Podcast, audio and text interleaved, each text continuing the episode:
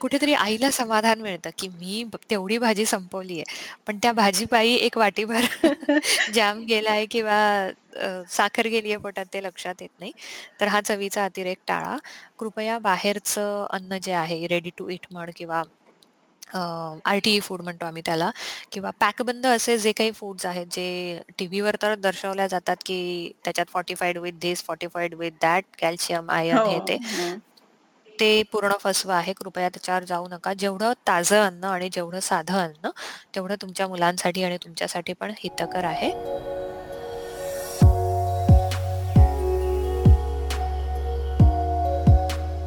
नमस्कार. Super hero घडवतानाच्या दुसऱ्या एपिसोडमध्ये मी तुमची होस्ट तृतीया तुमचं खूप खूप स्वागत करते. आजचा विषय आहे इम्युनिटी आणि आपल्याबरोबर आहे doctor Rupali Panse. Hello doctor. नमस्कार. डॉक्टर इम्युनिटीची कॉन्सेप्ट थोडक्यात समजावून सांगा ना.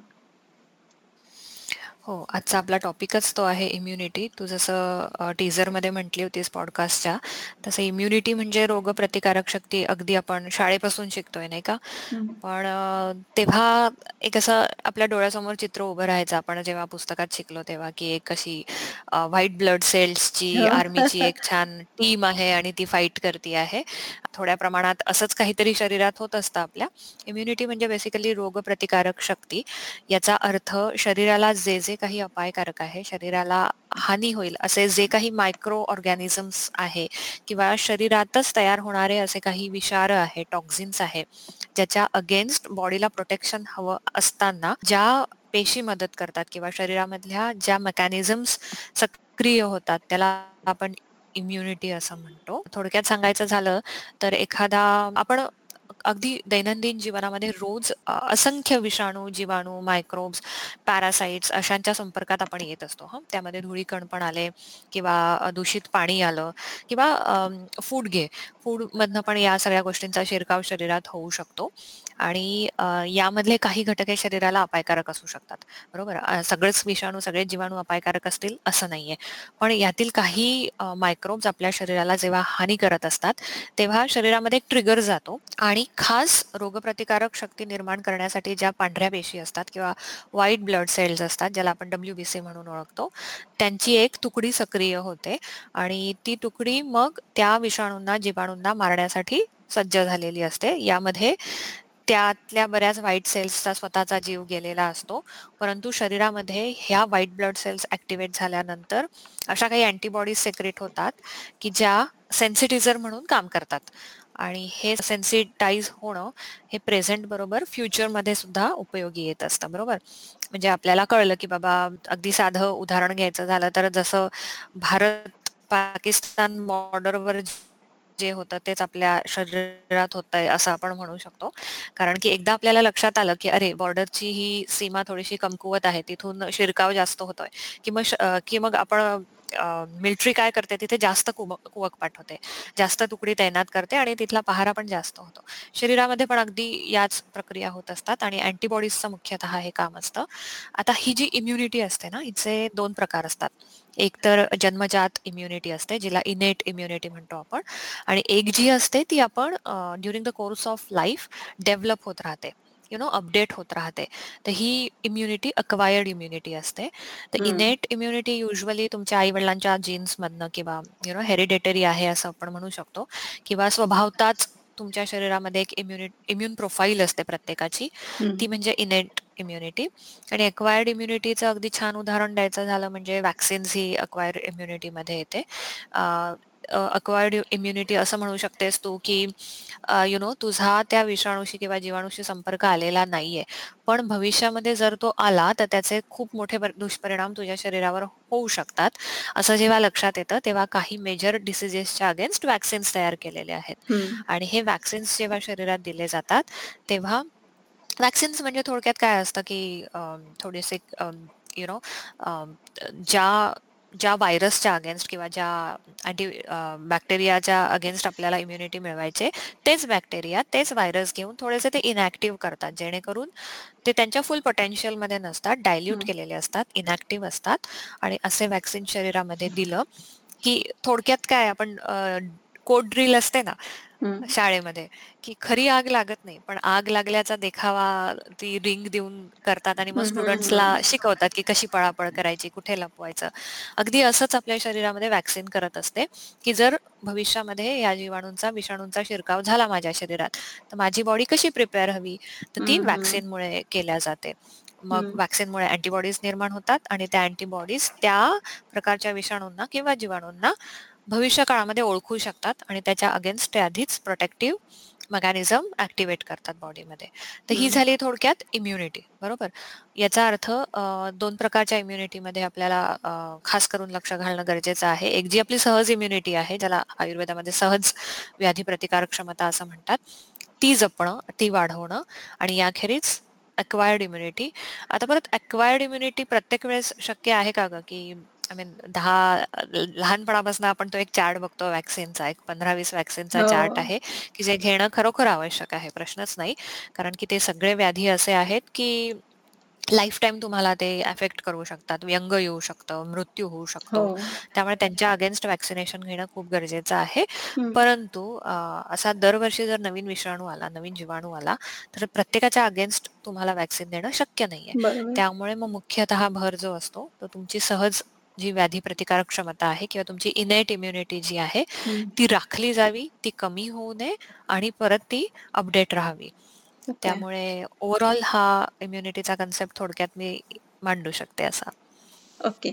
मग आपण जेव्हा म्हणतो की इम्युनिटी वाढवणं तर आपण इनेट इम्युनिटी बद्दल बोलत असतो तेव्हा? राईट आता ही इनेट इम्युनिटी आहे ना ती परत वयावर अवलंबून असते बरं का. म्हणजे लहान बाल्यावस्था तारुण्यावस्था आणि वृद्धावस्था अशा तीन मेजर लाईफचे आपण सेक्शन्स करतो.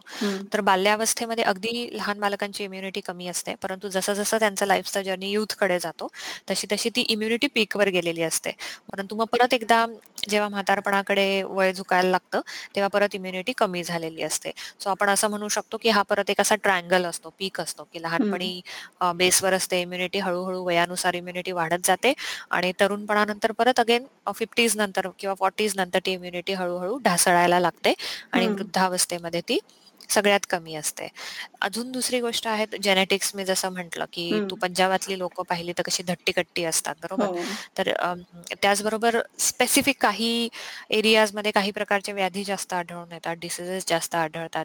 तर मग ह्याचा काय संबंध आहे इम्युनिटीशी तुझ्या आजूबाजूचं जे वातावरण आहे त्याचा पण तुझ्या इनेट इम्युनिटीवर परिणाम होत असतो. फॉर एक्झाम्पल पोल्युशन असलेल्या एरियामध्ये तू राहत असेल तर तुझी इम्युनिटी डेफिनेटली हॅम्पर होणार आहे.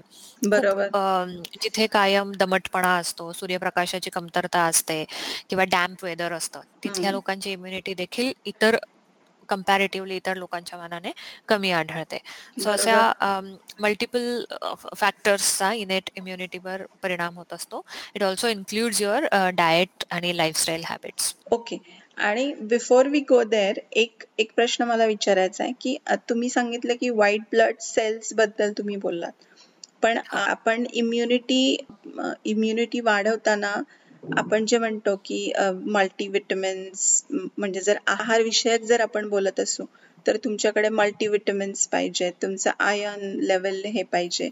तर हे सगळं म्हणजे काय हे in turn it helps in creating good quality white blood cells की काय म्हणजे काय रिलेशन आहे बरोबर बरोबर. छान प्रश्न आहे हा कारण की फक्त व्हाईट ब्लड सेल्स वर जर इम्युनिटी अवलंबून असते तर आज white blood blood I mean डब्ल्यूबीसीच्या tablets निघाल्या असतात डब्ल्यूबीसीचे इंजेक्शन्स निघाले असते डब्ल्यूबीसीच्या पावडर्स निघाल्या असतात प्रोटीन पावडर सारख्या. पण तसं नसतं. कसं आहे की परत एकदा मी तेच एक्झाम्पल देईल की प्रॉपर बॉर्डरवर लढणारे सैनिक म्हणजे जरी डब्ल्यूबीसीज असल्या तरी एक मोठी यंत्रणा त्याच्यामागे काम करत असते राईट सॉफ्टवेअर इन्क्लूड असतात वेगवेगळे. नंतर तुम्हाला शस्त्र पुरवठा चांगला लागतो तुम्हाला जे काही टेक्नॉलॉजिकल संदेशांची देवाणघेवाण आहे ती चांगली लागते. तुम्हाला फंडिंग चांगलं लागतं. आणि या सगळ्या गोष्टी कलेक्टिव्हली काम करतात. तेव्हा मग कुठेतरी बिचारे ते सैनिक तुम्हाला यु नो शत्रूंपासून वाचवू शकतात. शरीरामध्ये पण अगदी तसंच आहे. तर फक्त डब्ल्यूबीसी म्हणजे इम्युनिटी नाहीये.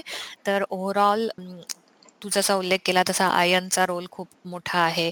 किंवा वेगवेगळे जीवनसत्व आहे व्हायटामिन सी आहे व्हायटामिन के आहे व्हायटामिन ए आहे बी आहे या प्रत्येक व्हायटामिनचा शरीरामध्ये कुठल्या ना कुठल्या स्वरूपात एक रोल असतो. बरोबर? छान याचा आयुर्वेदिक तुला उदाहरण द्यायचं झालं तर आमच्यामध्ये धातू सारता ही एक कन्सेप्ट आहे. हो. धातू इज टिश्यू. मग ब्लड टिश्यू आहे मसल टिश्यू आहे फॅट टिश्यू आहे बोन टिश्यू आहे राईट? त्याच्यानंतर स्किन आहे ह्या सगळ्या टिश्यूचे प्रकार आहेत. करेक्ट त्यामुळे ह्या टिश्यूंची क्वालिटी वाढवणं is also equal to immunity त्याला आम्ही धातू सारता म्हणतो. म्हणजे तुमचं मस्क्युलर इम्युनिटी चांगली हवी तुमची बोनची डेन्सिटी चांगली हवी. मग त्याच्यात व्हायटमिन डी आलं कॅल्शियमचं सप्लिमेंट्स आले.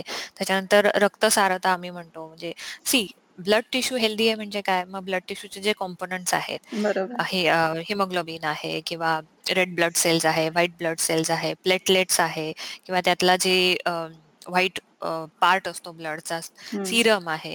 हे सगळं जेव्हा हेल्दी असतं तेव्हा ती टिश्यू क्वालिटी चांगली टिश्यू असते. आणि तेव्हा मग इम्युनिटी मध्ये यु नो थोडसे ऍड होतं. Same with muscular tissue same with bone tissue त्यामुळे जेव्हा आयुर्वेदाच्या दृष्टीने इम्युनिटीचा विचार आम्ही करतो तेव्हा आम्ही टिश्यू क्वालिटीला जास्त इम्पॉर्टन्स देतो. त्यामुळे तुम्ही जर नुसतं आयर्न घेतलं तर तुमची इम्युनिटी वाढणार नाही कारण बाकीच्या टिश्यूजसाठी त्याचा काही सप्लिमेंट मिळणार नाही. फक्त कॅल्शियम घेतलं तर मग परत प्रिव्हियस जे टिश्यूज आहेत ब्लड आहे लिम्फ आहे किंवा अडिपोज टिश्यू आहे ह्या सगळ्या टिश्यूजची क्वालिटी मेंटेन नाही होणार. त्यामुळे आयुर्वेदात विचार करताना टिश्यूच्या क्वालिटीवर आम्ही खूप भर देतो. मग जेणेकरून ती त्या त्या धातूंची इम्युनिटी नीट वाढेल. त्यामुळे कलेक्टिव्हली फक्त blood cells white blood cells नाही तर ओव्हरऑल हा अजून उल्लेख करायचा राहिला की इम्युनिटीमध्ये हॉर्मोन्सचा सुद्धा खूप मोठा इम्पॅक्ट इम्युनिटीवर असतो. त्यामुळे हार्मोनल इम्बॅलन्स झाला तरी इम्युनिटीमध्ये फरक पडतो. किंवा हॉर्मोन्स व्यतिरिक्त शरीरामध्ये वेगवेगळे एन्झाईम्स सेक्रेट केले जातात. स्टमकमध्ये एन्झाईम्स सेक्रेट केलं जातं पॅनक्रियामध्ये केलं जातं लिव्हरमध्ये केलं जातं. तर ह्या एन्झाईम्सचा संप्रेरकांचा देखील इम्युनिटीवर खूप मोठा परिणाम होतो. त्यामुळे हाही एक भाग लक्षात घेणं गरजेचं आहे. ओके तुम्ही बोलला की लाईफस्टाईल बद्दल तुम्ही बोलत होतात. तर मला पण तोच प्रश्न विचारायचा होता की फक्त आहार ह्या एका बाबीवर आपण अवलंबून राहू शकतो का इम्युनिटी वाढवण्यासाठी? नक्कीच नाही असं उत्तर आहे या प्रश्नाचं. कारण की आयुर्वेदाचं सगळ्यात स्ट्रॉंग फाउंडेशनल कुठली थेरी असेल ना ती थ्री पिलर थेरी आहे. म्हणजे त्रयोपस्तंभ असं आम्ही म्हणतो त्याला. म्हणजे चक्क आयुर्वेदात सांगितलंय की तुमच्या आयुष्याचा भार सांभाळायला हे तीन पिलर्स म्हणजे सक्षम हवे स्ट्रॉंग हवे. तरच तुमचं लाईफ हेल्दी राहील. तर ते त्या तीन पिलर्समध्ये आहार निद्रा आणि ब्रह्मचर्य. तर ब्रह्मचर्य इज इक्वल टू मी आज एक्सरसाइज घेणार आहे कारण की तेही इम्पॉर्टंट एक कॉम्पोनंट आहे शरीराचा. तर जेवढा आहार महत्त्वाचा आहे आहार तर हवाच. आहाराशिवाय पोषण होणं गरजेचंच नाहीये. आहार इज इक्वल टू जीवन. त्याच्यानंतर निद्रा हा एवढा महत्त्वाचा सपोर्ट पिलर उल्लेख करावा असं आयुर्वेदाला का वाटलं असेल? असा प्रश्न स्वाभाविक आहे सगळ्यांना पडणं. की ठीक आहे झोप ही नॅचरल प्रोसेस आहे. आली की झोपावं नाही आली की नाही झोपावं. इतकं ते साधं सोपं समीकरण बऱ्याच जणांना वाटतं. पण इम्युन प्रोफाईल हेल्दी करण्याला किंवा इम्युनिटी उत्तम बनवण्यासाठी सगळ्यात महत्त्वाचा घटक आहाराबरोबर झोप आहे. कारण झोप ही अशी प्रक्रिया आहे की शरीराचं जे वेअर अँड टेअर आहे किंवा शरीराचं दिवसभरामध्ये जे काही सेल्युलर लेव्हलवर नुकसान झालेलं आहे. ती सगळी झीज ही झोपेच्या दरम्यान भरून येते. त्याच्यानंतर झोपेमध्ये तुम्ही मेजर काही काय म्हणतात आपण त्याला सेल्युलर लेव्हलवर चाललेल्या ऍक्टिव्हिटीज पाहिल्या तर त्यामध्ये नवीन डब्ल्यूबीसी तयार करणं अगोदरच्या आपण म्हणतो काय फाईट्समध्ये ज्या डब्ल्यूबीसी ची झीज झाली किंवा ज्या डब्ल्यूबीसी मेल्या आहेत त्यांना व्यवस्थित शरीराच्या बाहेर टाकणं वेगवेगळ्या नवीन टिश्यूची निर्मिती करणं याबरोबर रक्ताची साखर नियंत्रित करणारी प्रोसिजर त्याच्यानंतर बीपी कंट्रोल करणं अशा खूप महत्त्वाच्या सगळ्या ज्या घटना असतात त्या झोपेमध्ये घडत असतात.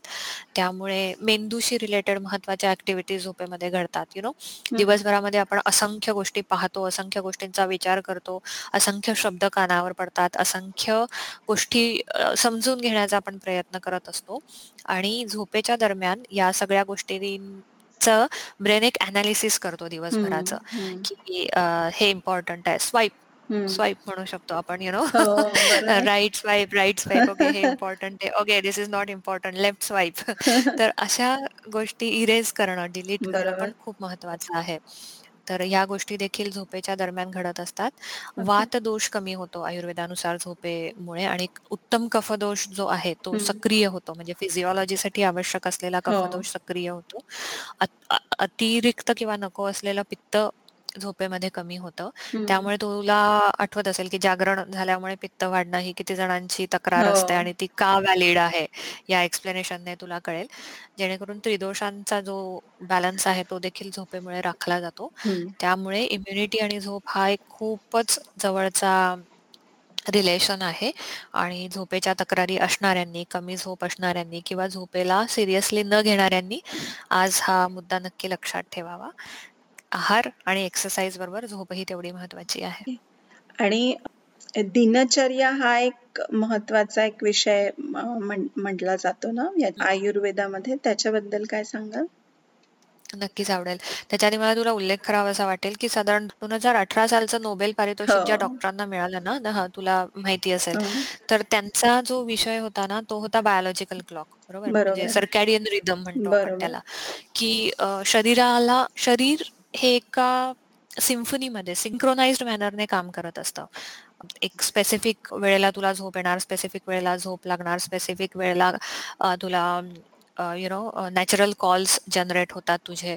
तर ह्यामागे खूप खूप कॉम्प्लेक्स आणि शेकडो इंटरनल मेकॅनिझम्स गुंतागुंतीच्या प्रक्रिया सुरू असतात आणि त्याचा हा रिझल्ट असतो. आणि तो जर व्यवस्थित राखला गेला म्हणजे शरीराचं बायोलॉजिकल क्लॉक जर व्यवस्थित पाळल्या गेलं, तर मग तुला अ, शरीरात व्याधीच्या तक्रारी किंवा अ, आजारी पडणं या गोष्टी कमी होतात बरोबर? तर. त्या अ, शोध निबंधाला त्या दिव त्या वर्षीचं नोबेल पारितोषिक मिळालं होतं. आणि एक्झॅक्टली ही गोष्ट म्हणजे दिनचर्या आहे. बरोबर. आणि अ, हजारो वर्षांपूर्वी आयुर्वेदाने दिनचर्येवर तुला आश्चर्य वाटेल आयुर्वेद शिकताना पहिल्या वर्षीचं पहिलं चॅप्टर आमचं दिनचर्या होतं. इतकं दिनचर्येला महत्त्व महत्त्व आहे, आहे. हो. की हां, सकाळी केव्हा उठावं, उठल्यावर काय करावं? ह्या अ, यू नो तू असं म्हणू शकते, की उत्क्रांतीनंतर मनुष्य कुठेतरी सोशल होत होता त्या काळात एक 5-6 हजार वर्षांपूर्वीची आपण गोष्ट करतोय. तर त्या काळामध्ये मनुष्य हा कुठेतरी त्याने संपूर्ण रानटीपणा सोडलेला नव्हता आणि तो पूर्ण सिव्हिलाइज्ड पण झालेला नव्हता. बरोबर? त्यामुळे एक्सप्लोरेशनमधनं या गोष्टी बाहेर आलेल्या आहेत. ऑब्झर्वेशन्समधनं या गोष्टी बाहेर आलेल्या आहेत. तेव्हाच्या सिव्हिलायझेशनकडे वळणाऱ्या माणसाला अ, उत्तम गाईडलाईन्स त्या काळी आयुर्वेदाने दिलेल्या होत्या, की मनुष्याच्या सवयी कशा असाव्या. मग खूप इम्पोर्टंट आहे, की सकाळी सूर्योदयापूर्वी उठायला लावलेलं आहे. का? तर तेव्हा वातदोष त्याच्या उत्तम अ, स्थितीत असतो. तुमचे सेन्सेस अलर्ट असतात.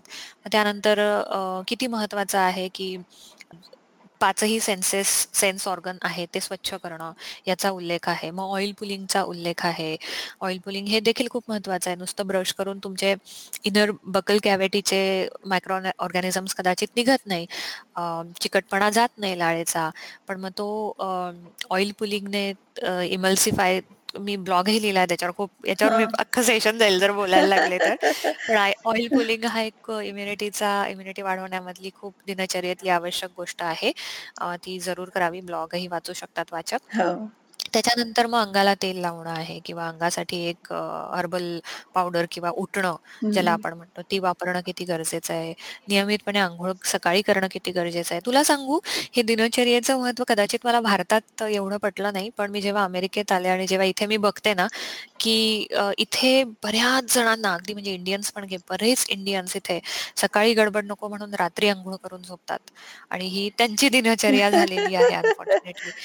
मग मग अ, छान वाटतं, की अरे आप आपण किती सायंटिफिकली करतो. जगतोय. करेक्ट. हो. कुठेतरी आपल्याकडे आता हा ट्रेंड येतोय थोडासा पण, की दुपारनंतर अंघोळीला जाणं घे किंवा आपणही या गोष्टी हो. हळू-हळू हे करायला लागलो जे चुकीचं आहेत. अशा गोष्टी स्वीकारायला नको.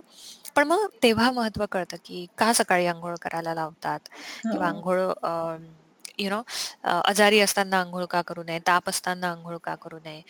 अशी ह्या गोष्टींचं महत्त्व दिनचर्येमध्ये कळतं.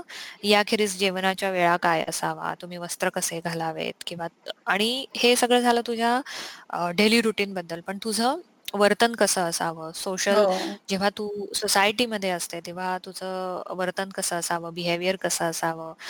तुझा ॲटिट्यूड कसा असावा? याचा सुद्धा उल्लेख आहे.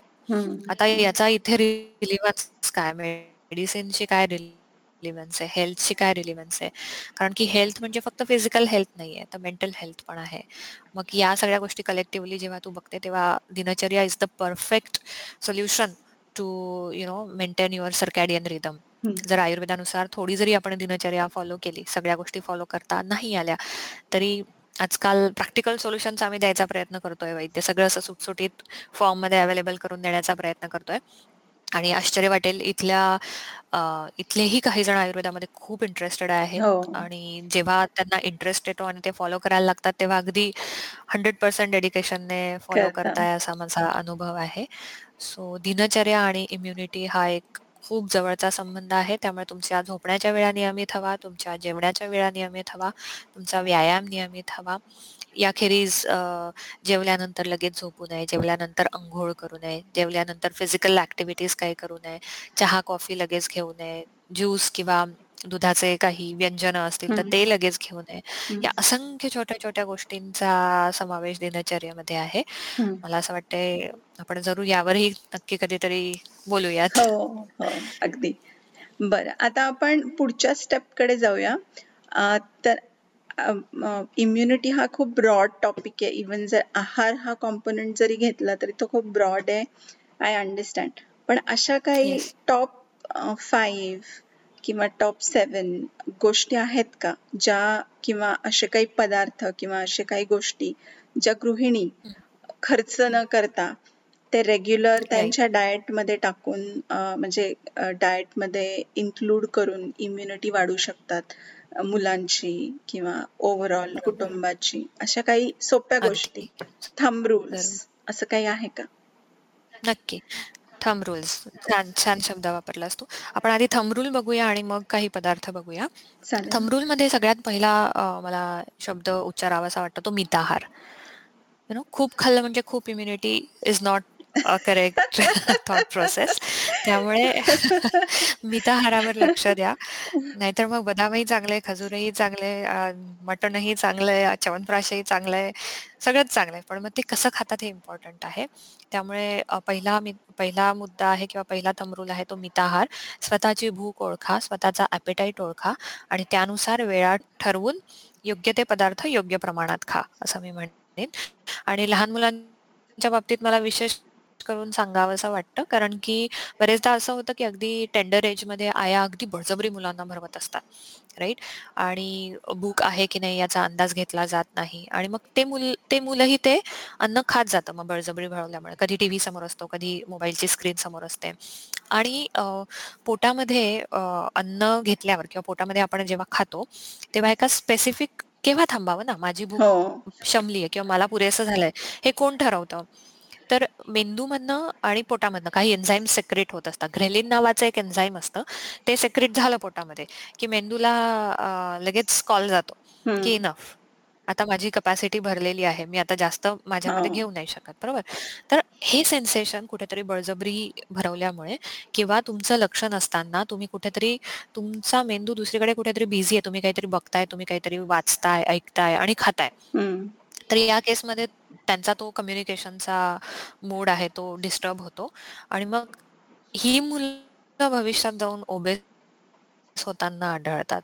त्यामुळे कृपया आपल्या मुलांना खूप बळजबरी खाऊ घालू नका खात नाही म्हणून स्क्रीन दाखवू नका. ही झाली दुसरी गोष्ट. तिसरी गोष्ट की खूप गोड खूप खारट खूप कोरडे पदार्थ खूप चमचमीत पदार्थ हे खूप खूप मी जे वापरते आहे ते चवींसाठी आहे. अति गोड अति खारट अति तिखट अति आंबट अशा गोष्टी टाळा.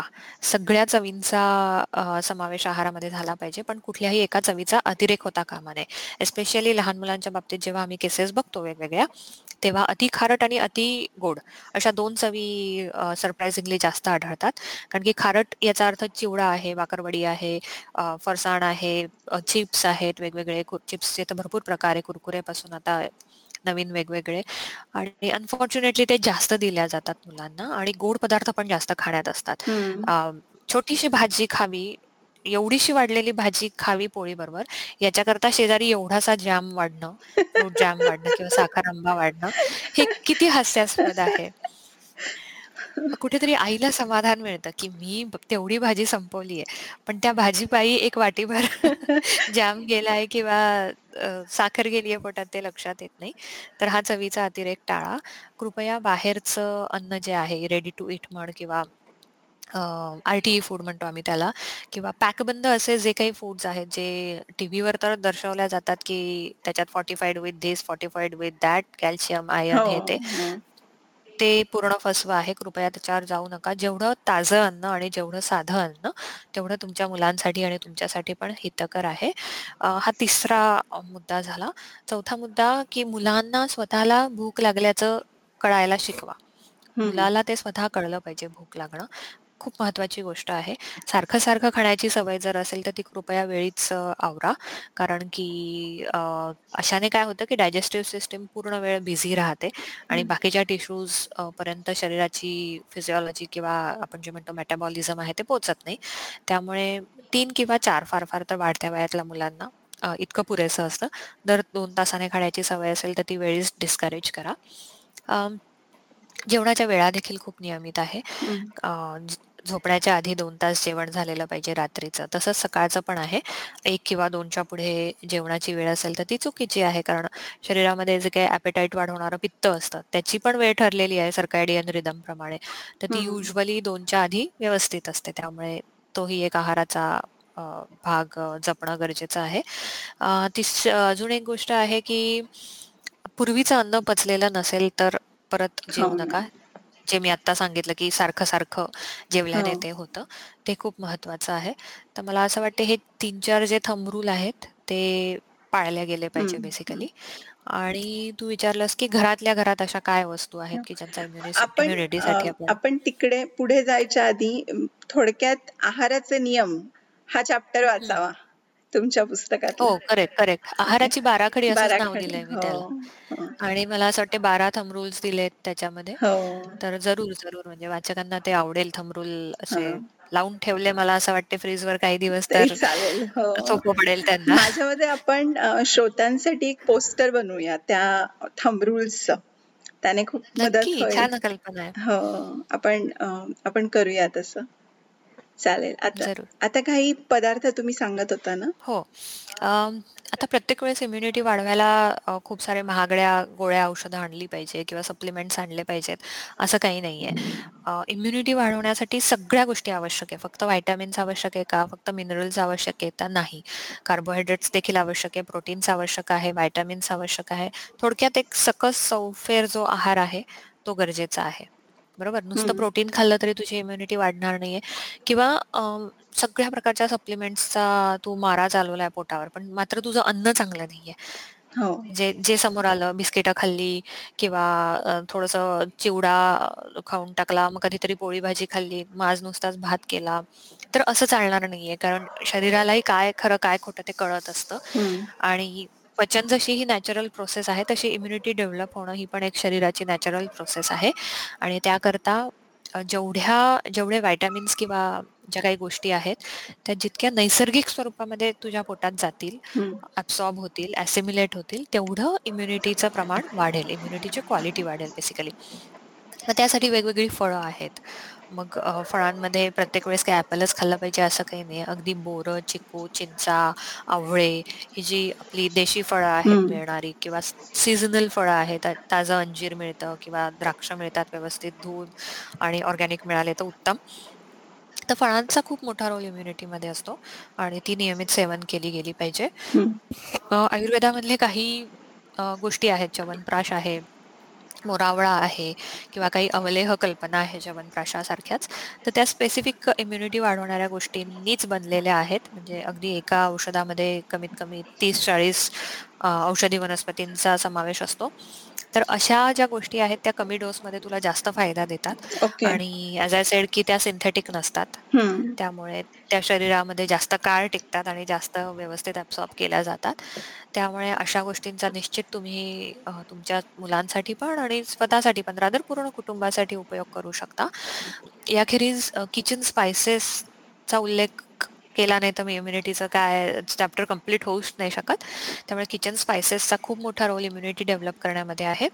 ज्यामध्ये ब्लॅक पेपर आहे लसूण आहे आलं आहे ओली हळद आहे सुंठ आहे. त्याच्यानंतर कढीपत्ता आहे तुळस आहे. ह्या सगळ्यांचे खूप खूप खूप सुंदर औषधी उपयोग आहेत. त्या सगळ्यांचा भरपूर तुम्ही वापर करा. काळ्या मिऱ्याने अँटीपायरेटिक आहे काळं मिरं म्हणजे त्याच्याने तापाचं प्रमाण कमी होतं. काळ्या मिऱ्याने भूक चांगली लागते. काळे मिरे हे अँटी मायक्रोब मायक्रोबिक आहे. म्हणजे मायक्रोब्सच्या विरुद्ध छान काम करतं. अँटी इन्फ्लमेटरी आहे म्हणजे शरीरामध्ये कुठेही इन्फ्लमेशन असेल तर ते कमी हो करतं. दालचिनी. हे सगळे दालचिनीच्या तर दालचिनीचा तर अरोमा देखील अँटी मायक्रोबियल आहे. म्हणजे तू विचार कर. इतकी ती पोटेंट पोटेंट इम्युनो मॉड्युलेटर आहे. तर ह्या सगळ्या गोष्टींचा माहिती असणं फार गरजेचं आहे. वाचक माझे वेगवेगळे ब्लॉग्स वाचू शकतात. अगदी प्रत्येक ब्लॉगमध्ये मी सोप्या भाषेत माहिती देण्याचा प्रयत्न करते तर काही प्रश्न असतील तर जरूर तुमच्याकडनं येऊ द्यात. पण ह्या छोट्या छोट्या गोष्टींचा आवर्जून उपयोग करा. यु नो छोटे छोटे डबे तुम्ही आता मिसळणीच्या डब्यामध्ये हळद असतं तिखट असतं जिरे असतं मोहरी असतं हिंग असतं. अक्षरशः या सगळ्यांचे उपयोग आपल्याला नीट माहिती असणं गरजेचं आहे. त्यामुळे मग एखादा मनुष्य घरात आजारी असेल तर असं पटकन कळलं पाहिजे की याला सुंठ द्यावी का मिरे द्यावी हो, बरोबर. बेसिक एक लॉजिक ऍटलिस्ट इंडियन्समध्ये असणं फार गरजेचं आहे.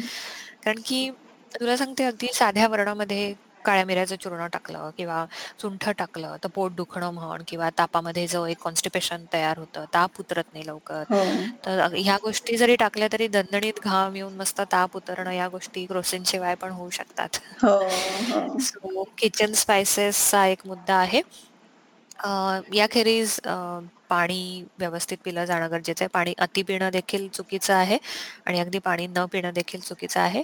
पाण्याला पर्याय नाही त्यामुळे कोल्ड्रिंक ज्यूस असं जर पिण्याची सवय असेल जेवताना जी मुख्यतः नवीन पिढीमध्ये आढळते. मग मी ऑब्झर्व केलंय की बऱ्याच गोष्टी खाताना जवळ एक सॉफ्ट सॉफ्ट ड्रिंकची कॅन तरी असते किंवा ज्यूस असतं किंवा अगदी काही केसेसमध्ये तर मी दुधाचा ग्लास पण पाहिलाय.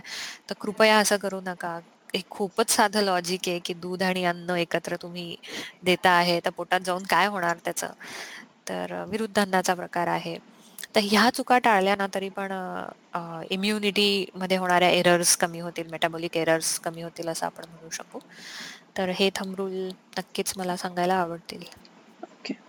आणि विटॅमिन सी बद्दल आपण खूप खूप ऐकतो. म्हणजे स्पेशली आता करोना मध्ये की अगदी तुम्ही रोज संत्र खा किंवा मोसंबी खा लिंबू असू द्या असं खूप सांगितलं जातं. तर त्याच्याबद्दल काय सांगाल? किंवा त्याचं का महत्त्व आहे? आणि आयुर्वेद त्याच्याबद्दल काय सांगतं?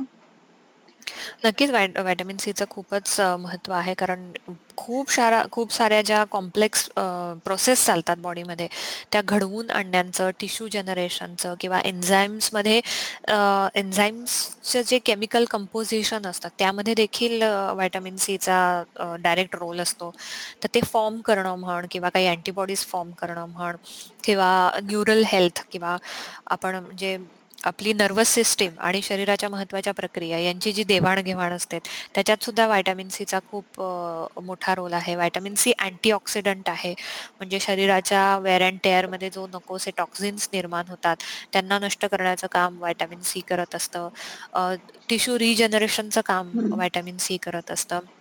अशा अनेक गोष्टी आहेत. खूप अनेक गोष्टी अशा आहेत. एवढंच नाही तर अनेक सायकोलॉजिकलमध्ये पण असं आढळलंय की व्हायटामिन सीची कमतरता असताना कसे मूड स्विंग्स होतात किंवा डिप्रेशन कसं येतं आणि त्याचं सप्लिमेंट वाढवलं आपण व्हायटामिन सीचं तर किती सुंदर रिझल्ट मिळतात साध्या व्हायटामिन सीने बापरे. सो रोल तर उत्तमच आहे. आता पुरवठा कसा करावा हा एक मुद्दा आहे की मागे म्हटलं तसंच मी अगदी औषधं गोळ्या घेण्यापेक्षा जेवढं नॅचरल फॉर्ममध्ये व्हायटामिन सी जाईल तेवढं त्याचं तुमच्या शरीरामध्ये अस्तित्व जास्त काळ राहील आणि त्याचा फायदा जास्त मिळेल. तर लिंबू तर आहेच पण लिंबू तू फळ म्हणून नाही खाऊ शकणार बरोबर? हा लिंबाचे थेंब हे. लक्षात ठेवावं. मी एक रोज लिंबू खाल्ला असं करू नका कारण की लिंबू परत थोडासा वात वाढवणार आहे हो, कफ हो. वाढवणार आहे आम्ल गुणामुळे त्यामुळे बऱ्याच जणांना ॲलर्जी येते शिंकांचा त्रास सुरू होतो सर्दी होते लगेच. मोसंबी संत्रा खायला काही हरकत नाहीये. आवळा आवळा आणि व्हिटॅमिन सी हे अगदी संपूर्ण जगाने ऍक्सेप्ट केलेलं उत्तम कॉम्बिनेशन आहे. आवळ्यामध्ये जे काही केमिकल कंपोजिशन आहे जे काही ऍक्टिव्ह इन्ग्रेडियंट्स आहेत आवळ्यातले त्याचं फॉर्मेशन अतिशय अमेझिंग आहे. म्हणजे कशी आपण म्हणतो ना सुपर बुलेट आहे ती. की ज्याच्यामध्ये फक्त व्हायटामिन सी नाही तर व्हायटामिन सीचं काम चांगलं राहावं म्हणून बाकीचे व्हायटामिन्स आणि मिनरल्स वगैरे आढळतात. त्यामुळे आवळ्याचा पुरेपूर वापर करावा. बोरं आहेत बोराने बऱ्याच जणांना सर्दी होण्याची शक्यता असते त्यांनी टाळावं. पेरू आहे. पेरू मधलं व्हायटामिन सी पण खूप उत्तम असतं. परंतु कफाचा त्रास असेल तर पेरूच्या ऐवजी परत आवळ्याला आपण हे द्या महत्त्व द्या. त्याच्यानंतर कवठ आहे आमसूल आहे काही प्रमाणात चिंच आहे. तर अशा सगळ्या विविध प्रकारातनं ते व्हायटॅमिन सी जाऊ द्या. कुठल्याच एका गोष्टीचा अतिरेक करू नका. त्यामुळे परत आपला ट्रेडिशनल कुकिंग हेल्पला येतं इथे. रेस्क्यू करतं असं मी म्हणेन. कारण वर्णामध्ये चिंच जाते कधी कोकम जातं कधी चिंच जाते राईट हो. त्याच्यानंतर कधी आमसुलाचं सार असतं हो. किंवा लिंबाचं लोणचं असतं. तर हे प्रमाण पण बरोबर आहे. कुकिंग प्रोसेस पण छान आहे आणि सगळ्यात नॅचरल फॉर्म आहे. मुरावळा आहे. त्याच्यानंतर ड्रायफ्रूटचं आणि लिंबाचं लोणचं आहे ओल्या हळदीचं लोणचं आहे. तर अशा स्वरूपांमध्ये प्लीज हे पदार्थ पोटात गेले तर त्याचा जास्त फायदा होईल असं मला वाटते बरं.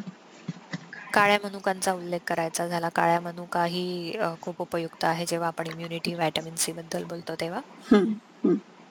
बरं आता स्पेशली करोनामध्ये आता सेकंड वेव्ह आली आणि सडनली स्पाइक झालाय केसेसमध्ये तर बरेचसे बरेचसे जण व्हायटमिन सप्लिमेंट्स देतात मुलांना जेवणाबरोबर जेवण झाल्यानंतर.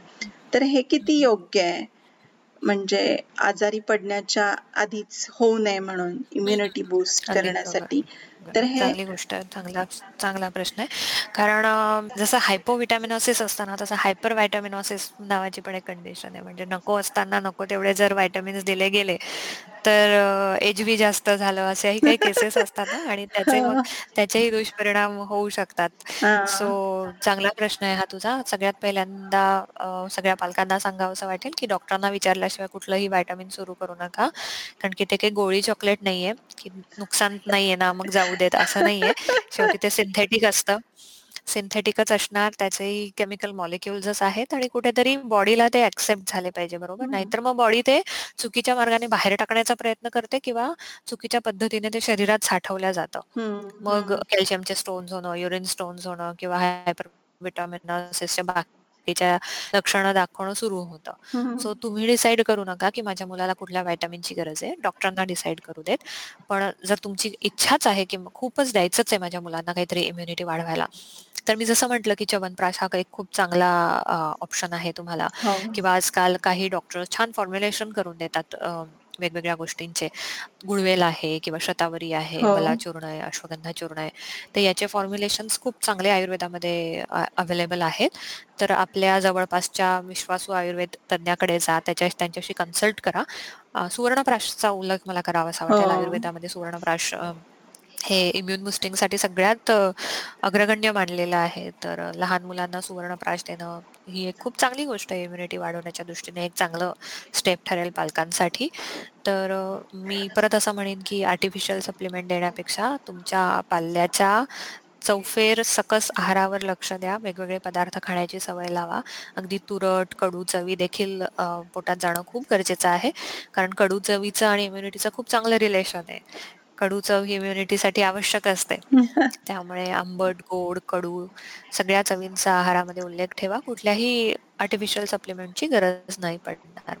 बर बर. आणि असे काही काही काय अशा काही रेसिपीज आहेत का कॉमन दोन तीन अशा काही सांगू शकाल ज्या ज्याच्यामुळे फायदा होईल आपल्या श्रोत्यांना? नक्कीच. आपण हो, आपण असं एक कॅटेगरी करूया. एक तीन चार सुपांमधलं एक सूप सांगेन. एक डेझर्ट सांगते मी हवं तर छान. एक गोड पदार्थ बघू आपण आणि एक काय बघूयात बरं आपण आधी गोड पदार्थ बघूयात आता. मला नेहमी मी जो पेशंटला सांगते तो एक आहे की आयर्न राईस म्हणून मी एक पेशंटला कायम सांगते डेझर्टमध्ये आयर्न राईस. तर त्याच्यामध्ये मी रेड राईस म्हणजे आपला साठे साळीचा जो तांदूळ आहे तो वापरायला लावते किंवा किंवा कुठलाही सुवासिक जर साठे साळीचा नसेल वापरायचा तर कुठलाही सुवासिक नॉर्मल तांदूळ वापरा. त्याच्यानंतर खजूर खारीक ओलं नारळ काळ्या मनुका बदाम जरदाळू हे सहा घटक बरोबर. हे सहा घटक बारीक चिरून घ्या किंवा याचा एक छान असे छोटे छोटे तुकडे करा. आणि ऑर्गॅनिक आपली नॉन रिफाईंड जी साखर असते ना थोडीशी ब्राऊन हा ती साखर ती साखर याच्यासाठी वापरायची. तर सुरुवातीला तांदूळ कोरड्या कोरडा तांदूळ तुपावर भाजून घ्या आणि नंतर तो भिजवून त्याचा नॉर्मल भात करून ठेवा. आणि नंतर एका पॅनमध्ये थोडस तूप घ्या. एक साधारण चमचा दोन चमचा तूप घ्या. त्याच्यामध्ये दोन तीन लवंग दोन तीन अख्खे वेलदोडे टाका.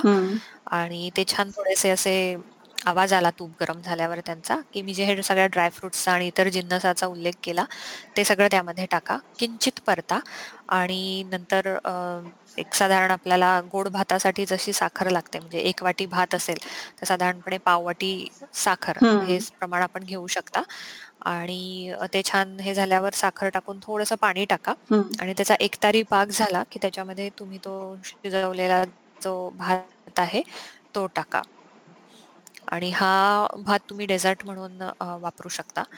आणि हा फुल ऑफ आयर्न आहे आणि भूक शमवणारा आहे. त्यामुळे संध्याकाळच्या वेळेत वगैरे जरी तुम्ही मुलांना दिला तरी मुलांची एनर्जी लेवल डिनर पर्यंत चांगली राहील. आणि भातातले चांगले गुण देखील मिळतील मुलांना. तूप जाईल पोटामध्ये मुलांच्या. आणि अखेरीस अगदी असंच नारळाची बर्फी हा एक उत्तम सकस डेझर्ट आहे. तर तेही जरूर तुम्ही इम्युनिटीसाठी वापरू शकता. याखेरीज सुपाचा मी उल्लेख करेन. मुगाचं सूप हे माझं खूप आवडतं आहे नक्कीच. मी कायम मला असं वाटतं प्रत्येक मुलाखतीत प्रत्येक याच्यात याचा सुपाचा उल्लेख होतोच. पण इलाज नाही माझा कारण तेवढंच ते गुणकारी पण आहे.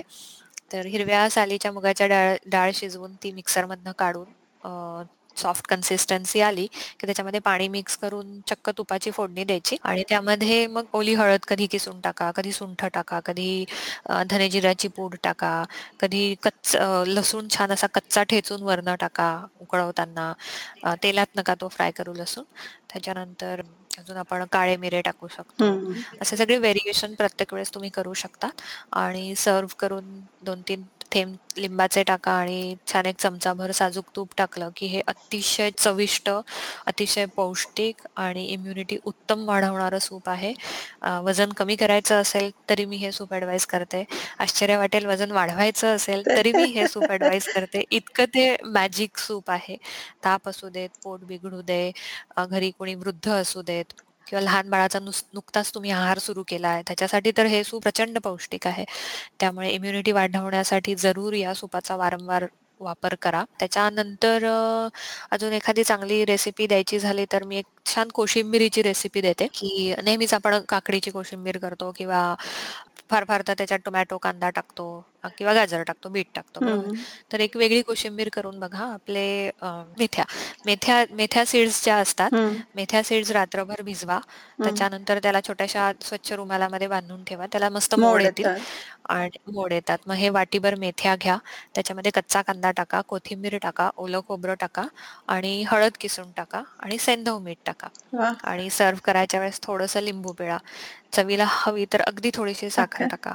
तर ही पण एक छान इम्युनिटी बुस्टिंग सलाड आहे आपण म्हणू शकतो. आता मी ओल्या हळदीचा उल्लेख केला. ओली हळद तुम्ही विविध प्रकाराने वापरू शकतात.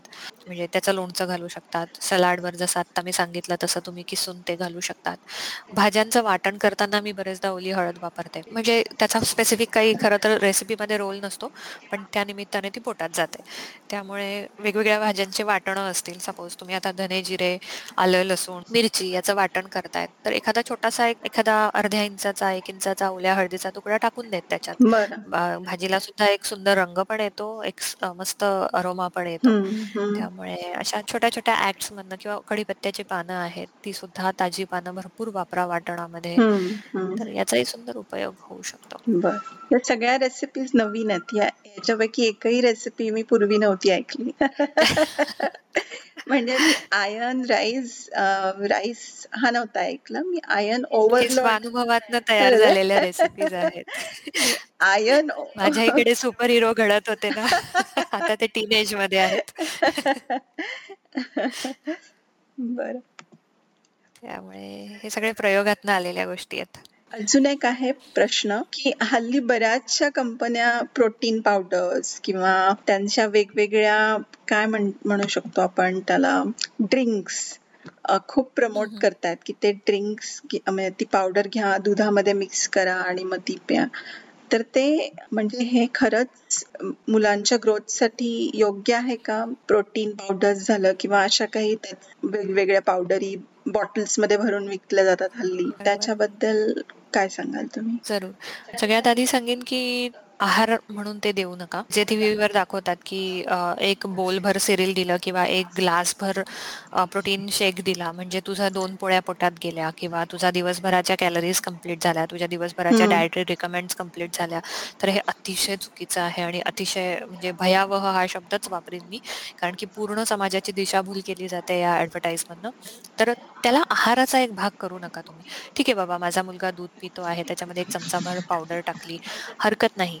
त्यालाही खरं मी नाही म्हणेन कारण की मोस्ट ऑफ द टाईम्स या पावडरी आहेत ज्या त्या आर्टिफिशियल असतात बरोबर. अ, म्हणजे अगदी काही धान्यापासून बनवलेल्या नसतात. त्या एक कॉम्बिनेशन असतं, फॉर्म्युलेशन असतं आणि त्यातले जे प्रोटीन्स आहेत, व्हिटॅमिन्स आहेत, बाकीच्या ज्या गोष्टी आहेत त्या सिंथेटिक फॉर्ममध्ये असतात. कुठल्याही. पावडरीमध्ये त्या नॅचरल फॉर्ममध्ये खूप कमी पावडरी अशा आहेत की ज्याच्यामध्ये नॅचरल फॉर्ममध्ये देण्याचा प्रयत्न करतात. पण मोस्ट ऑफ द टाईम्स त्याच्यात फ्लेवर असतात. मग चॉकलेट फ्लेवर आहे, व्हॅनिला फ्लेवर आहे किंवा यू नो वेगवेगळे फ्लेवर्स. देण्याचा प्रयत्न करतात. त्यामुळे मग त्याची न्यूट्रिशनल व्हॅल्यू कमी झालेली असते. दुसरं म्हणजे की शरीराची आवश्यकता किती आहे? कारण प्रोटीन ही पचवायला अवघड गोष्ट आहे. तुम्हाला कितीही वाटत असलं की माझ्या मुलाने, माझ्या मुलीने खूप प्रोटीन खावं, त्याची खूप हाईट वाढावी, त्याचं खूप वजन वाढावं. पण तरीही एक प्रत्येकाची डायजेशनची आणि ॲब्सॉर्ब करण्याची क्षमता असते. मग ते नाही केलं तर मग अशा मुलांना कॉन्स्टिपेशनचा त्रास झालेला आढळतो. अशा मुलांमध्ये जंतांचं प्रमाण पण खूप आढळून आलंय हां. म्हणजे बऱ्याच हम्म. पेशंट्समध्ये मी ऑब्झर्व्ह केलंय की प्रोटीन सप्लिमेंट्स आणि अशा दुधाच्या ज्या पावडरी आहेत त्याच्यामध्ये जंताचं प्रमाण खूप आढळतं. वर्म्स ज्या एलिमेंट्स जे आपण म्हणतो ते. त्यानंतर मुख्यतः तुम्ही घरगुती अशा काही गोष्टी तयार करून ठेवू शकाल का? असं मी कायम पेशंट्सला सांगते की तुम्हाला दुधामध्ये काहीतरी टाकूनच द्यायचंय ना हम्म. तुमच्या मुलाला, मग जरा घरातल्या काही गोष्टी वापरून तुम्ही करू शकतात का? सगळे ड्राय फ्रुट्स घ्या. कुठलेही तुम्हाला आवडणारे, अवेलेबल असणारे हम्म. ड्राय फ्रुट्स घ्या. मी तर प्रमाणाचंही लिमिटेशन्स ठेवत नाही की अगदी ह्या एकास 2, दोनास 1 असं केलं की मग कुठेतरी ते डिस्करेज होतात. त्यांना सांगते हां, ठीक आहे मूठभर बदाम घ्या, एक एखादी मूठ हे घ्या, कोरडं खोबरं घ्या, खारीक घ्या, बेदाणे घ्या. हे सगळं कोरडं भाजा, बारीक करा. त्याच्यानंतर आपली नाचणीची जी नाचणीचं जे पीठ असतं, नागलीचं जे पीठ असतं. ते उत्तम चांगलं खमंग भाजा. हो. त्याच्यामध्ये ह्या 2 पावडरी मिक्स करा हो. आणि याच्यामध्ये साखर, पिठी साखर मिक्स करा. हो. तर वेलची जायफळ टाका किंवा किंचित व्हॅनिला एसेन्सचे 2 ते थेंब टाका. किंवा नाही चॉकलेट फ्लेवरच आवडतं, ठीक आहे. मग कोका पावडर टाका. मग हे हेल्थ ड्रिंक चांगलं नाहीये का? हो. कुठलीही पावडर हो. देण्यापेक्षा? तुम्ही तुमच्या डोळ्यासमोर बदाम काढले, त्याची क्वालिटी तुम्हाला माहिती आहे, स्वच्छतेची काळजी तुम्ही घेतलेली आहे. तर हे निश्चितच ही प्रोटीन. पावडर कधीही चांगली राहील. याखेरीज असे काही सप्लिमेंट घेण्यापेक्षा ड्राय फ्रुटचे लाडू आहे, गुळा गूळ शेंगदाण्याचे लाडू आहे, फुटाणा गूळ शेंगदाण्याचे लाडू आहे, मुरमुऱ्याचे लाडू आहेत. हे लाडू देखील हेच काम करू शकतात. मुगाचे लाडू आहेत. तर मला असं वाटतं या गोष्टींना प्रेफरन्स द्यावा आणि हेल्थ ड्रिंक्स म्हण किंवा प्रोटीन पावडर्स म्हण यामध्ये वेगवेगळे प्रिझर्वेटिव्ह टाकलेले असतात. वेगवेगळे अँटीऑक्सिडंट्स टाकलेले असतात. आता हे अँटीऑक्सिडंट आणि शरीराला आवश्यक असणारे चांगले अँटीऑक्सिडंट यामध्ये परत गफलत होते लोकांची. लोकं अगदी आनंदाने आणि ह्याच्याने सांगता हो याच्यात अँटीऑक्सिडंट आहे." पण ते अँटीऑक्सिडंट काय आहे हे समजून घेत नाहीत. यामध्ये टाकलं जाणारं अँटीऑक्सिडंट हे केमिकल असतं, जे कंटेनरचा आणि आतल्या सामानाचा संबंध येऊन जे केमिकल्स तयार होतात किंवा जी हानी त्या पदार्थाची होऊ शकते, ती होऊ नये म्हणून टाकलेलं अँटीऑक्सिडंट आहे. तुमच्या शरीरासाठी टाकलेलं अँटीऑक्सिडंट नाहीये. त्यामुळे ते अँटीऑक्सिडंट हानिकारक आहे. सो ही गोष्ट कुठेतरी लक्षात घ्या. लेबल नीट वाचायला शिका. लेबलवर जे लिहिल्या जातं त्याचे अर्थ समजावून घ्या. यू नो कारण बरेचदा अदरवाईज फक्त जाहिराती बघून घेणारा समाज हा कुठेतरी असा म्हणजे डोळ्यांना पट्टी बांधून कुठेतरी खोल याच्यात जाणारा वाटतो मला. तर कृपया जागरूक राहा. आपण नक्कीच शिकले सवरलेले लोक आहोत. त्यामुळे हे आपलं मोठी जबाबदारी आपल्यावर, की या सगळ्या गोष्टींचं ज्ञान थोड्या प्रमाणात का होईना पण असणं आवश्यक आहे. सो माझ्या माझं मत म्हणशील तर अशा प्रोटीन पावडरची अनलेस अँड अंटिल तुमचे डॉक्टर प्रिस्क्राईब करत नाही, की ह्याला अगदीच प्रोटीन मॉलनरिशमेंट आहे किंवा ह्याला इमिजिएट काहीतरी सप्लिमेंट्स मिळणं गरजेचं आहे. तरच तुम्ही अशा प्रोटीन्स पावडर किंवा सप्लिमेंट्स द्या. बरं. अजून एक प्रश्न आहे, की मुलांचं डायजेशन कसं इम्प्रूव्ह करायचं? बरं. मी जे मागे थंबनेल सांगितले ना, ते डायजेशनसाठी पण प्रचंड महत्त्वाचे आहे. त्यामुळे ते सगळं तर फॉलो करा. प्लस बॉवेल हॅबिटवर लक्ष देणं खूप गरजेचं आहे. कारण मुलांचं पोट वेळेवर साफ नाही झालं ना, तर मग पुढच्या सगळ्या पोटाच्या प्रक्रिया बिघडतात. मग भूक वेळेवर लागत नाही, पचव अन्न नीट पचवलं जात नाही, पोटात ते बराच काळ राहतं. त्यामुळे मुलांच्या बॉवेल हॅबिट्सवर जरूर लक्ष द्या. वेळेवर टॉयलेटला होतंय का? एन्करेज करा त्यांना. खेळाच्या नादात विसरतोय का? डिले करतोय का? शाळेला जायला उशीर झाला म्हणून स्किप केलं का त्याने मोशनला जाणं, या सगळ्या गोष्टींचा खूप इम्पॉर्टन्स आहे. आणि जर त्या नियमित नसतील, तर काही वेळा औषधांची मदत घ्या. कॅस्टर ऑइल आहे, एरंड तेल आहे. ते जर कमी मात्रेमध्ये नियमित दिलं, तरी बॉवेल हॅबिट्स खूप इम्प्रूव्ह होताना दिसतात.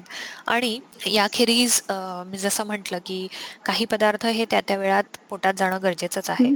जेवणाच्या वेळेस जेवणच पोटात जाणं गरजेचं आहे. त्यावेळेस मग फास्ट फूड देऊ नका.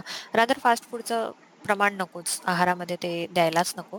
अगदी कधीतरी बाहेर गेलात, प्रवासात असाल, जिथे शक्य नाहीये तिथेच अशा गोष्टींचा आणि तुमच्या पोटाचा संपर्क येऊ द्या.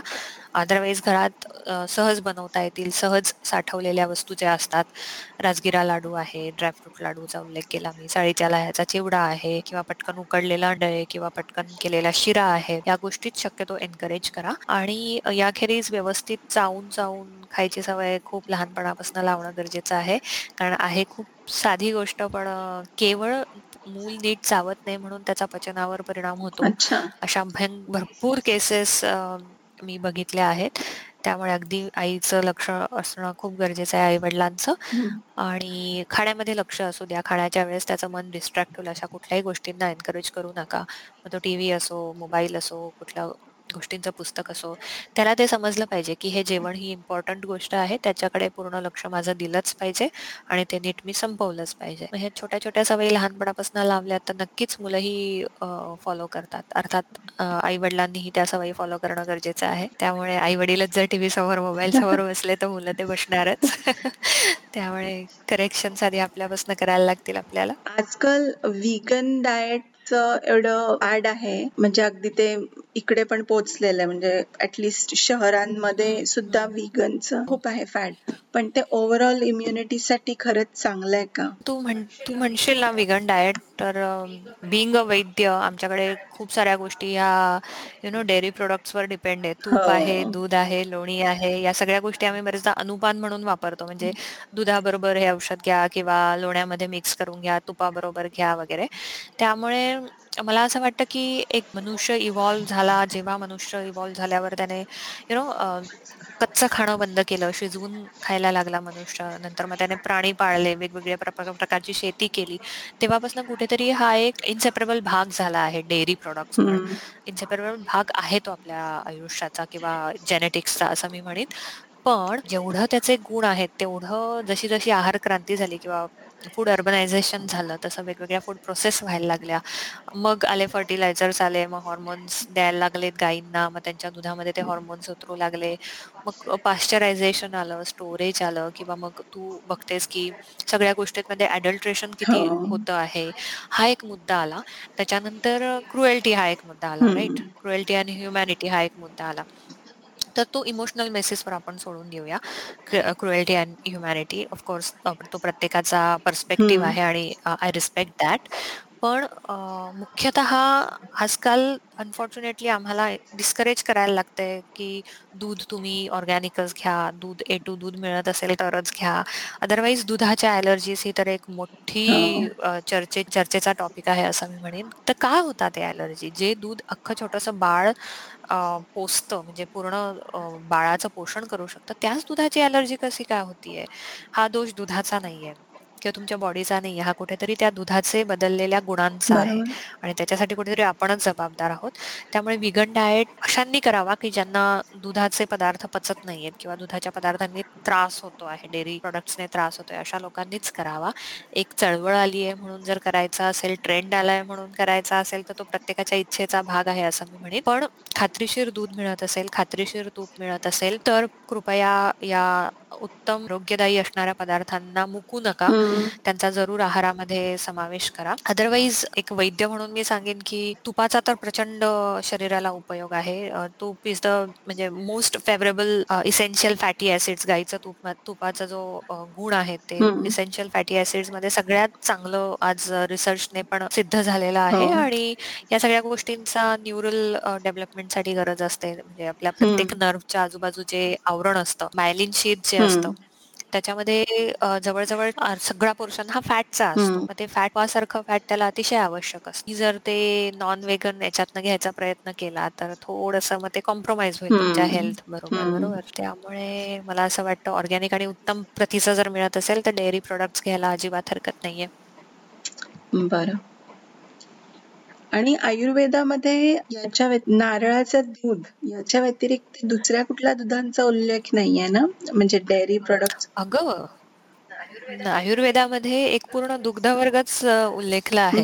त्याच्यामध्ये अगदी मनुष्य म्हणजे स्त्री स्तन्य, स्तन्यापासून ते उंटिणी, गाढविणी. आणि सगळ्या प्राण्यांच्या दुधाचा उल्लेख आहे आणि प्रत्येक प्राण्याच्या दुधाचे वेगवेगळे गुण सांगितलेले आहेत हो. आणि त्या गुणांचा वेगवेगळ्या आजारांसाठी कसा उपयोग करता येईल हे पण सांगितलेलं आहे. साधं उदाहरण द्यायचं झालं तर स्तन्य म्हणजे स्त्री स्तन्य मनुष्याचं. मनुष्याचं जे स्तन्य आहे, ते डोळ्यांच्या विकारांवर अतिशय उपयुक्त आहे. बरं. त्यामुळे आणि असे अनेक केसेस तुला सापडतील, की स्त्री स्तन्याचा आय ड्रॉप्स म्हणून वापर केल्यावर उत्तम अ, रिझल्ट्स मिळाले. आता शेळीचं दूध आहे. शेळीचं दूध देखील आपण बऱ्याच विकारांमध्ये हो. वापरतो. स्पेशली ट्युबरक्युलोसिसमध्ये शेळीच्या दुधाचा खूप उत्तम उपयोग होतो. राजयक्ष म्हणजे आम्ही ज्याला अस्थमा म्हणतो, अस्थमामध्ये पण शेळीच्या दुधाचा उत्तम उपयोग होतो. तसंच खूप असं खूप वर्णन आहे. नारळाच्या दुधाचा उल्लेख आहे तो. फलवर्गामध्ये आहे. पण सरप्रायझिंगली बदामाचं दूध वगैरे असं काही. हां, मी जे तेच आजकाल विचारतीये. अ, हां. हां, जे आजकाल इझिली वापरलं जातं किंवा सोयाबीनचा उल्लेख उल्लेख नाही. नाहीये. सोयाबीन हे नंतर डेव्हलप झालेलं धान्य आहे. बरं. त्यामुळे सोयाबीनचा उल्लेख नाहीये. पण अ, याचा अर्थ त्यांनी बदाम हा बदाम म्हणून खायला लावलाय. त्याचं दूध काढून कॉन्सन्ट्रेशन करायला लावलेलं नाहीये. ते बदाम ॲज अ फ्रूट जाणं गरजेचं आहे. एक प्रश्न असा आहे, की जर मुलांना काही हेल्थ प्रॉब्लेम्स नसतील दिसणारे, तर एक पालक म्हणून कसं कळेल मला, की मुलांची इम्युनिटी चांगली आहे की नाही? किती छान प्रश्न आहे हा. अगदी बरोबर आहे, की माझं मूल खेळतंय, शाळेत जातंय, झोपतंय, पण कुठेतरी काही होत असेल का त्याला किंवा जी काही त्याची ग्रोथ चालली ती? बरोबर चालली की नाही हो. हे कसं काय ओळखायला हां. बरोबर? तर सगळ्यात प्रथम झोपेवर मी येईन, की मुलगा शांत झोपतोय का? झोपेत दात खाणं, बडबडणं किंवा खूप लाळ बाहेर येणं या गोष्टी काही होतायत का? तसं काही असेल तर पचनाचे विकार त्याला यू नो हिडन स्वरूपात. आहेत. म्हणजे अजून ते मॅनिफेस्ट नाही झाले, पण त्याची कुठेतरी पॅथॉलॉजिकल सुरुवात झाली आहे हे नक्की लक्षात द्या.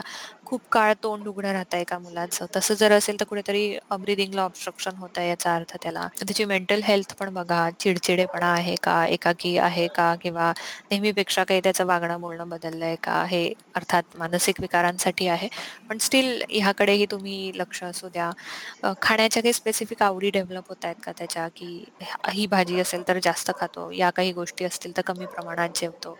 तर आहार आहाराच्या सवयींवर पण जरूर लक्ष ठेवा. पुस्तक वाचताना बसताना कसा बसतोय? पुस्तक वाचताना ते किती डिस्टन्सवर धरतोय? किंवा बरेचसे फीडबॅक हे टीचर्सकडनं पण चांगले मिळतात, की दोनदा सांगून पण लक्ष देत नाही. असं या गोष्टींमधनं कुठेतरी क्लूज तुम्हाला. मिळत असतात. खेळण्याचं प्रमाण किती आहे तुमच्या मुलाचं? खेळण्यासाठी उत्साही असतो का?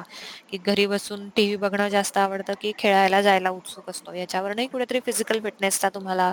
अंदाज बांधता येईल. त्याच्यानंतर skin skin is the best thing to describe health of a person. मग अ, स्किनकडे तुम्ही लक्ष ठेवा. पेलनेस आहे का? चेहऱ्यावर व्हाईट डाग आहेत का? तसं असेल तर मग डायजेशनचा इश्यू आहे, कृमी झालेले आहे, असं तुम्ही समजू शकता. आणि मुख्यतः उत्साही असेल तुमचा पाल्य तुमचा मुलगा-मुलगी उत्साही असेल, त्याच्यानंतर बॉवेल हॅबिट्स त्याच्या रेग्युलर असतील. तर मग मला असं वाटतं हे स्वस्थतेचं अतिशय उत्तम लक्षणं. आहे. त्यामुळे या बेसिक गोष्टींकडे लक्ष द्या की बॉवेल हॅबिट्स त्याच्या झोप फिजिकल किती ऍक्टिव्ह आहे तो आणि भूक. ओके. प्रश्न मुलांच्या जेवणाच्या सवयी कशा बदलायच्या किंवा कशा चांगल्या जेवणाच्या सवयी त्यांना लावायच्या? हा एक प्रश्न होता स्पेशली लहान मुलांना. कारण प्रत्येक आई स्पेशली हो. पहिल्यांदा आई झालेली जी बाई असते ती अगदी वैतागलेली अगदी असते कन्फ्युज हो. असते खरंय खरंय. कन्फ्युज हो. असते थकलेली असते आणि सगळंच नवीन असतं आणि हो. ही लहान मुलांना ब्लॅकमेल करण्यामध्ये सगळ्यात हो. ग्रेट असतात. त्यामुळे खूपच अवघड जातं सगळ्यांनाच अगदी अगदी म्हणजे हा पिढ्यानपिढ्या चालत आलेला प्रश्न आहे खरं मला असं वाटतं की एव्हरग्रीन खरं अं, मला असं वाटतं की जेवढ्या टेंडर एजमध्ये जेवढ्या चांगल्या सवयी लागतील ना तेवढं उत्तम. असं वाटतं की लहान आहे जाऊ दे खाऊ दे जे मागताय ते किंवा होईल थोडा मोठा मोठी झाला की होईल मोठा झाला की होईल. तर ही जी स्वतःची समजूत काढतो ना आपण ती सुरुवातीला बंद करा. आणि अ, काही गोष्टी काही गोष्टींवर अतिशय फर्म राहा. जे योग्य आहे ते योग्यच आहे. त्यामुळे तिथे तुम्ही स्ट्रिक्ट असणं खूप गरजेचं आहे. आधी स्वतः स्वतःबद्दल स्ट्रिक्ट व्हा. तरच तुम्ही मुलांबद्दल थोडे स्ट्रिक्ट होऊ शकाल. कोर्स मगाशी मी जसं सांगितलं तसं स्वतःच्या कृतीमधनं पण तुम्ही मुलांना हे चांगले धडे देऊ शकतात. कारण माझ्या आजूबाजूचे माझे आई बाबाच हे हेच खात आहेत दुसरं काही ऑप्शन नाही देते स्वतःलाही आणि मलाही. तर मलाही हेच खाणं गरजेचं आहे. मलाही आत्ताच खाणं गरजेचं आहे. आणि मलाही यांच्यासारखंच एके ठिकाणी बसून खाणं गरजेचं आहे. ही एक खूप मोठी गोष्ट आहे. आणि अगदी टेंडर एज मधनं मध्ये लावणं खूप गरजेचं आहे. जेव्हापासून मुलाला दात येतात मुलाला किंवा मुलीला तेव्हापासून चांगलं चावून काढण्याची सवय लावू देत. मिक्सरमधून काढून देण्याचा मोह आवरा. कारण बरेचदा आयांना वेळ कमी असतो आणि मिक्सरमधनं काढलं की कसं पटापट चमचे भरवले की बाळ आपलं गिळतं पोर आपलं गिळतं. आणि मी हे बोलतेय कारण मी अशा केसेस खरंच बघितल्या आहे खरंच हँडल केलेल्या आहेत की तीन तीन चार चार वर्षाची झाल्यावर पण मुलांना नीट चावता येत नाही नव्हतं. कॅन यू इमॅजिन तर ही सवय त्याला कारणीभूत होती की पटकन सॉफ्ट करून दिलं मिक्सरमधनं काढून दिलं की बाळ आपलं बाउलमधनं पटापट खातंय. तर असं करू नका त्याला वेगवेगळ्या टेक्स्चर्सची सवय लावा.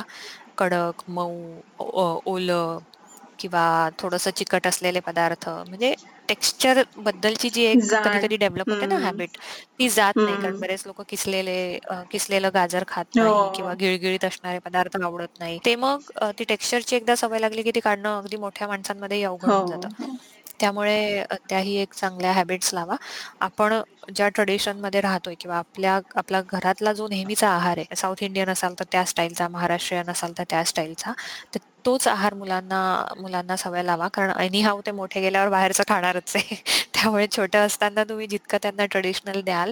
तितकी त्यांची टेस्ट चांगली डेव्हलप होईल पॅलेट ट्रेनिंग म्हणतो ना. आपण. याला तर ती पॅलेट ट्रेनिंग होणं फार गरजेचं. आहे कुठल्याही एकाच चवीची सवय लावू नका वेगवेगळ्या चवींचे सगळे पदार्थ त्यांच्या पोटात जाणं गरजेचं आहे एक फॉलोअप क्वेश्चन आहे की तुम्ही म्हटला की तुम्ही साऊथ इंडियन असाल तर तुमच्या घरी जे बनतं ते खा पण आता समजा एखादी फॅमिली साऊथ इंडियन आहे त्यांनी शिफ्ट केलंय दुसऱ्या देशामध्ये किंवा दुसऱ्या राज्यामध्ये. तरी सुद्धा ते त्यांनी त्यांचंच म्हणजे त्यांचे ट्रेडिशनल फूडच खावं असं आयुर्वेद सांगतं बरोबर ना? का? जेनेटिक बेसिसवर तू म्हणशील ना तर फिनोटाईप तसा घडलेला असतो. जिनोटाईपही. त्या मनाने तसाच घडलेला असतो. पण एखाद्या वातावरणामध्ये जेव्हा बदल होतो तुम्ही शिफ्ट होतात. म्हणजे मोठा शिफ्ट असतो. अगदी कॉन्टिनेंटचा शिफ्ट झाला तुमच्या ह्याच्यात. तर तुम्हाला ती सवय हळूहळू बदलवणं गरजेचं आहे. अदरवाईज आता अगदी माझंच उदाहरण समजा घेतलं आपण. तर मी अचानक सगळं इकडचं खायला लागले असते तर नक्कीच मला त्रास झाला असता. पण परत तो एक सदसद विवेक बुद्धी दाखवणं गरजेचं आहे. की कुठे मी माझा आहार घ्यावा आणि कुठे थोडासा मी बदललेल्या भौगोलिक परिस्थितीतला आहार घ्यावा. हे खूप म्हणजे खूप सेन्सिटिव्हच्या मुलामध्ये पण तेच तोच जिनोटाईप आला आहे. त्यामुळे तुमचं जे ट्रेडिशनल फूड आहे ते तुमच्या बाळाला सूट होणारच आहे शंभर टक्के. त्यामुळे तुमचा बेसिक आहार तोच असला पाहिजे. पण कुठेतरी कायम आपण तो आहार खाऊ शकत नाही. म्हणून मग बाहेरच्या आहाराची किंवा इतर वेगळा जो आहार आहे त्याची सवय देखील असणं गरजेचं आहे. पण अगेन तारतम्य बाळगून तुम्ही द्या. बरोबर बरोबर. म्हणजे काही गोष्टी ह्या अपायकारकच आहे बर्गर घेतलं तर ते अपायकारकच आहे. त्यामुळे it cannot be a part of your daily meal but it can be a weekend menu म्हणजे आय मीन वीकेंडसाठी एखादा तो असू शकतो कधीतरी. बरोबर.